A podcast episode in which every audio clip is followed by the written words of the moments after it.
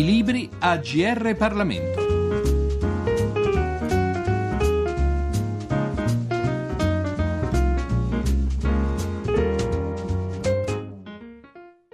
Benvenuti all'ascolto della nostra rubrica da parte di Giorgio Cirillo. Grandi illusioni. Questo è il titolo del saggio di cui ci occupiamo oggi, il cui significativo sottotitolo è Ragionando sull'Italia. Edito da Il Mulino, il libro è scritto da Giuliano Amato, figura di spicco della nostra politica e già presidente del Consiglio, tra l'altro per più di una volta, e da Andrea Graziosi, docente di storia contemporanea all'Università Federico II di Napoli. È dunque al professor Graziosi che chiediamo se può farci un identikit, per così dire, del libro in questione. Beh, certo, grazie mille di questo invito e della possibilità di parlare di un libro che è nato in una maniera un po' strana perché io non conoscevo naturalmente il presidente Amato, io allora presiedevo gli storici contemporanei italiani. Ci siamo trovati insieme a riflettere in occasione del 150 della nascita dello Stato italiano, eh, con tante celebrazioni dedicate al risorgimento, al passato, eh, c'era parso che, data la situazione in cui si trovava il Paese, forse sarebbe stato opportuno anche parlare di come si era arrivati eh, allo Stato attuale, che non è uno Stato molto felice. E mi ricordo che le prime discussioni non avevamo sicuramente in testa di scrivere un libro, scherzosamente le avevamo chiamate eh, Cosa abbiamo fatto per meritarci questo. E il libro è venuto fuori quasi da sé spontaneamente dopo una serie di seminari che abbiamo organizzato alla Treccani invitando demografi, economisti, sociologi, storici per parlare della situazione italiana appunto contemporanea in occasione di una celebrazione così importante, di una ricorrenza così importante.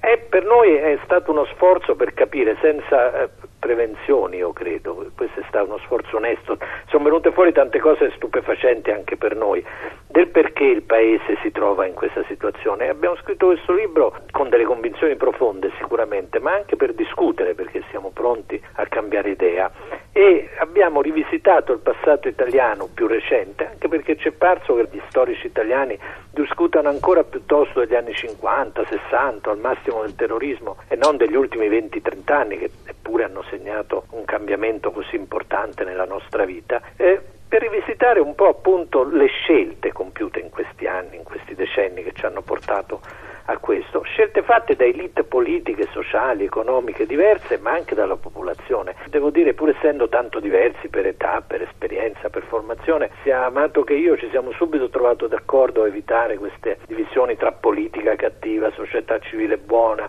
ci sono elite, ci sono gruppi che scelgono, che cambiano idea e agiscono e abbiamo cercato di ricostruire questo. Ecco, un tratto che ci è parso subito forse con più prepotenza ancora di quanto avessimo immaginato degli ultimi decenni, è un po' che il Paese sembra essere stato afflitto da un rifiuto di guardare la realtà, un rifiuto che ha tante radici, che ha tante espressioni prima di tutto. Uno pensa naturalmente al Berlusconi che nel 94 promette un nuovo miracolo italiano, l'ultima parola del suo discorso, e ottiene un grandioso successo elettorale, ma anche alla CGL che alla fine degli anni 90 mobilitava milioni di persone per dire mai si andrà in pensione dopo i 57 anni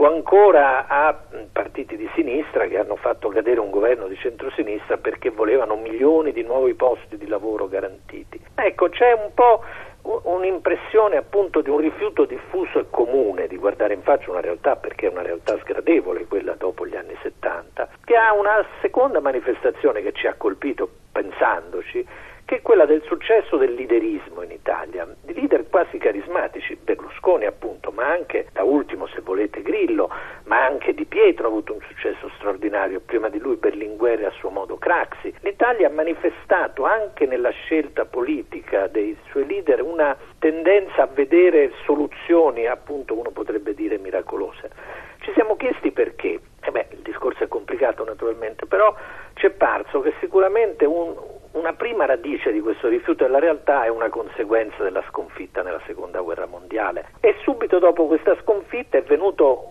uno sviluppo economico che noi stessi abbiamo definito miracoloso. E già quando uno chiama una cosa un miracolo ci è parso diciamo, assumere un atteggiamento di, di, di, credere a quel punto a qualunque cosa. Eh, un grande miracolo eh, a cui poi è seguito di fronte alle trasformazioni profonde che ha prodotto un rifiuto della modernità prodotta dal miracolo economico, visibile sia nel PC che nella democrazia cristiana, il rifiuto moralistico di Berlinguer di questa modernità corrotta che non piaceva, ma anche il rifiuto di Fanfani o dei leader democristiani di una modernità più laica, dell'aborto, del divorzio e anche qui appunto come un'ostilità verso il moderno. Questo allo stesso tempo mentre le grandi sviluppi eh, eh, degli anni 50 e 60 rendevano possibile prendere e fare grandi riforme. Un'altra cosa che ci ha colpito, gli anni 70 sono presentati come gli anni di piombo, del terrorismo, se uno li va a vedere sono gli anni di tutte le grandi riforme italiane. Si aprono con la riforma delle pensioni del 69, lo statuto dei lavoratori, le regioni, il diritto di famiglia, culminano col servizio sanitario nazionale che ha un impatto sulla storia italiana forse maggiore, anzi io direi sicuramente maggiore del terrorismo. La cosa che però colpisce è che tutte queste riforme che estendevano diritti anche economici e sociali, quindi diritti costosi, e le estendevano sulla base di questo sviluppo miracoloso degli anni 50 e 60, tutte queste riforme venivano fatte mentre i pilastri di quello sviluppo venivano via. C'è una grande crisi demografica, nel, negli anni 70 forse la cosa più importante della storia italiana recente. Le donne italiane, le famiglie italiane smettono di fare figli, cosa che non hanno più ripreso a fare e noi siamo una società in deficit demografico gravissimo. C'è la grande affermazione delle ex colonie, dei paesi decolonizzati che inizia appunto con eh, la crisi del petrolio, ma poi con l'emergere della Cina, dell'India. Eh, c'è l'invecchiamento progressivo della popolazione, il declino della crescita. E noi abbiamo quindi affermato diritti costosi e generali, giusti, che tutti volevano in un momento in cui non c'era più la base per farlo. L'abbiamo allora scelto di farlo di fatto a debito, cioè indebitandoci. E questa è stata una scelta generale fatta dalla destra come dalla sinistra. Negli anni Ottanta Craxi ha lottato con le riforme contro l'inflazione, ma il debito è esploso lo stesso. E nel, tutti i conti sono venuti. Alla luce negli anni 90 con la prima crisi del 92-94 per tanti versi simile a quella degli ultimi due anni, crisi che ha generato un riformismo profondo, sia pur limitato. Nel libro c'è una forte critica, ma che è anche un elemento autocritico dell'esperienza del riformismo degli anni 90, ma ci è parso ingiusto alla luce dei fatti costringere la storia italiana degli ultimi vent'anni, appunto come si dice al berlusconismo. Nella storia italiana c'è un riformismo grande, fatto da Mato, da, fatto da Prodi, fatto da Ciampi, fatto anche dal primo Berlusconi nei pochi mesi al governo, cadde su una riforma delle pensioni. È un riformismo che ha dato dei risultati, ci ha permesso di raggiungere l'euro, euro che ci ha permesso invece di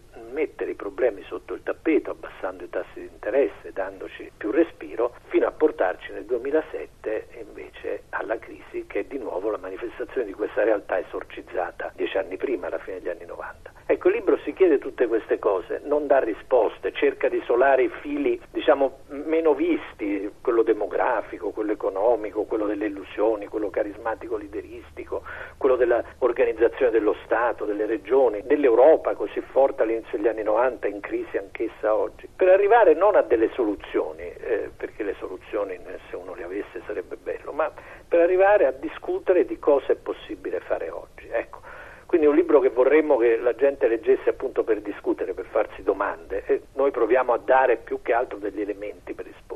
Approfondiamo ora l'argomento leggendo un brano tratto da Grandi illusioni, ragionando sull'Italia. La veloce diffusione del termine miracolo per definire quanto accadde in Europa e specialmente nei due grandi paesi sconfitti poco dopo la guerra è di per sé un segno della predisposizione a credere che l'impossibile potesse diventare possibile, generata dagli straordinari e inattesi mutamenti verificatisi a pochi anni dalla catastrofe. Il termine era però più che giustificato passato, negli anni 50 e 60, la crescita del reddito pro capite italiano fu superata solo da quella tedesca e il miracolo cominciò a manifestarsi prima che ve ne fosse coscienza. Il suo inizio è fatto in genere risalire al 1951, con una accelerazione successiva al 1958, che aprì il suo quinquennio migliore, ma già nel 1946 l'attività industriale era pari al 70% del 1938 ed è probabile che alla fine degli anni 40 50 i ritmi di sviluppo economico stessero crescendo in maniera più elevata rispetto a quelli registrati dalle statistiche ufficiali. Le cattive condizioni dell'apparato fiscale italiano, nonché la difficoltà generale di vedere nuove attività che sorgevano laddove nessuno se le aspettava, crescevano nell'ombra e non era facile registrare e controllare in un paese il cui vecchio ordine era in larga parte saltato. Spingono infatti a ritenere che quello italiano di fine anni 40 sia un caso classico di un paese che si considera in crisi, guarda alle vecchie conosciute industrie in chiusura e ignora mutazioni difficili da individuare proprio a causa della loro novità. Questa cultura della crisi era particolarmente radicata nella sinistra socialista e comunista, che in linea con le analisi sovietiche secondo cui il capitalismo era ormai entrato nella sua fase terminale, parlava di un'Italia arretrata in un mondo capitalistico in declino. Anche per questo la sinistra tese a negare la realtà del miracolo economico fino a che divenne davvero impossibile farlo e a sottolinearne comunque piuttosto gli aspetti negativi. Il tipo di boom alla base del miracolo i suoi meccanismi sono noti così come è noto il suo legame con le esportazioni, rese possibili da una crescita dell'economia mondiale che aveva ancora il suo fulcro in Occidente e facilitate dai bassi salari italiani, oltre che con l'esplodere della domanda interna a partire da quella per abitazioni, nonché dall'offerta, anche grazie all'importazione di tecnologie avanzate. L'Italia visse allora, dopo gli anni dell'autarchia, una grande esperienza di internazionalizzazione che ebbe più facce. A questa internazionalizzazione contribuirono il veloce aumento del turismo, la ripresa dell'emigrazione, anche ma non solo transoceanica, che legò per decenni, attraverso continui vai e vieni, ampi strati popolari del nostro paese all'Europa del Nord, all'Australia, al Canada, all'America Latina e diede con le rimesse un contributo importante al miracolo. La progressiva unificazione economica dell'Europa occidentale, culminata nel 1956-1957 nella nascita del mercato comune cui la DC convinse una recalcitrante Confindustria, il sempre più stretto legame tra ampi settori dell'industria italiana e i mercati esteri, eccetera. Questa veloce internazionalizzazione coincise con una altrettanto veloce modernizzazione che incrinò e poi ruppe uno dei dualismi fondamentali della storia del paese, quello tra signori e popolo, e intaccò quello tra nord e sud, almeno in quanto fondato sulla separatezza, quando non sulla divaricazione dell'esperienza storica, ponendo però indirettamente le basi per la sua rinascita sotto nuove forme. L'unità nazionale fu infatti allora bruscamente accelerata da migrazioni interne che toccarono il loro culmine tra il 1960 e il 1963, quando più di 200.000 meridionali all'anno si trasferirono al nord, dove alla fine se ne stabilirono quasi 2 milioni, concentrati soprattutto nel nord-ovest. L'energia di Rocco e i suoi fratelli, film appunto del 1960, che incarnavano al tempo stesso la forza della struttura demografica del paese e il passaggio dalle campagne alle città, fu allora uno dei motori del miracolo, anche se Visconti, fedele all'impianto ideologico della sinistra, ne esaltò piuttosto gli elementi più cupi. Il Nord quindi ebbe allora, in forme nuove, forse come mai in passato, bisogno del Sud, ma la ripresa delle rimesse, la partecipazione al miracolo e l'aumento della spesa pubblica, la ricchezza creata dal miracolo, diede infatti ai meridionalisti gli strumenti anche finanziari da essi lungamente invocati,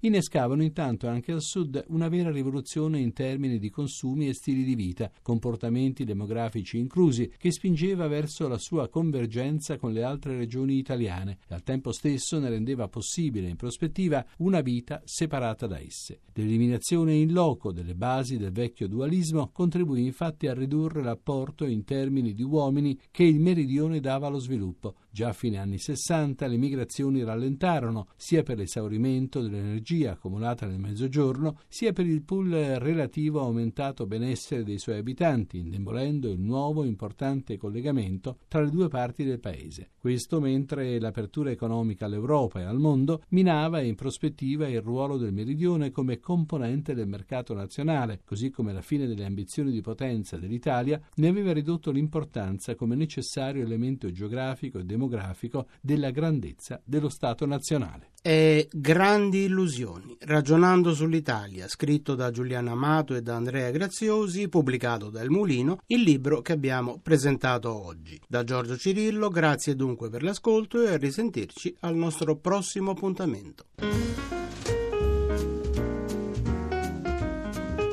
Libri AGR Parlamento. Per segnalare saggi di storia, politica, sociologia e diritto, scrivere a grplibri.it.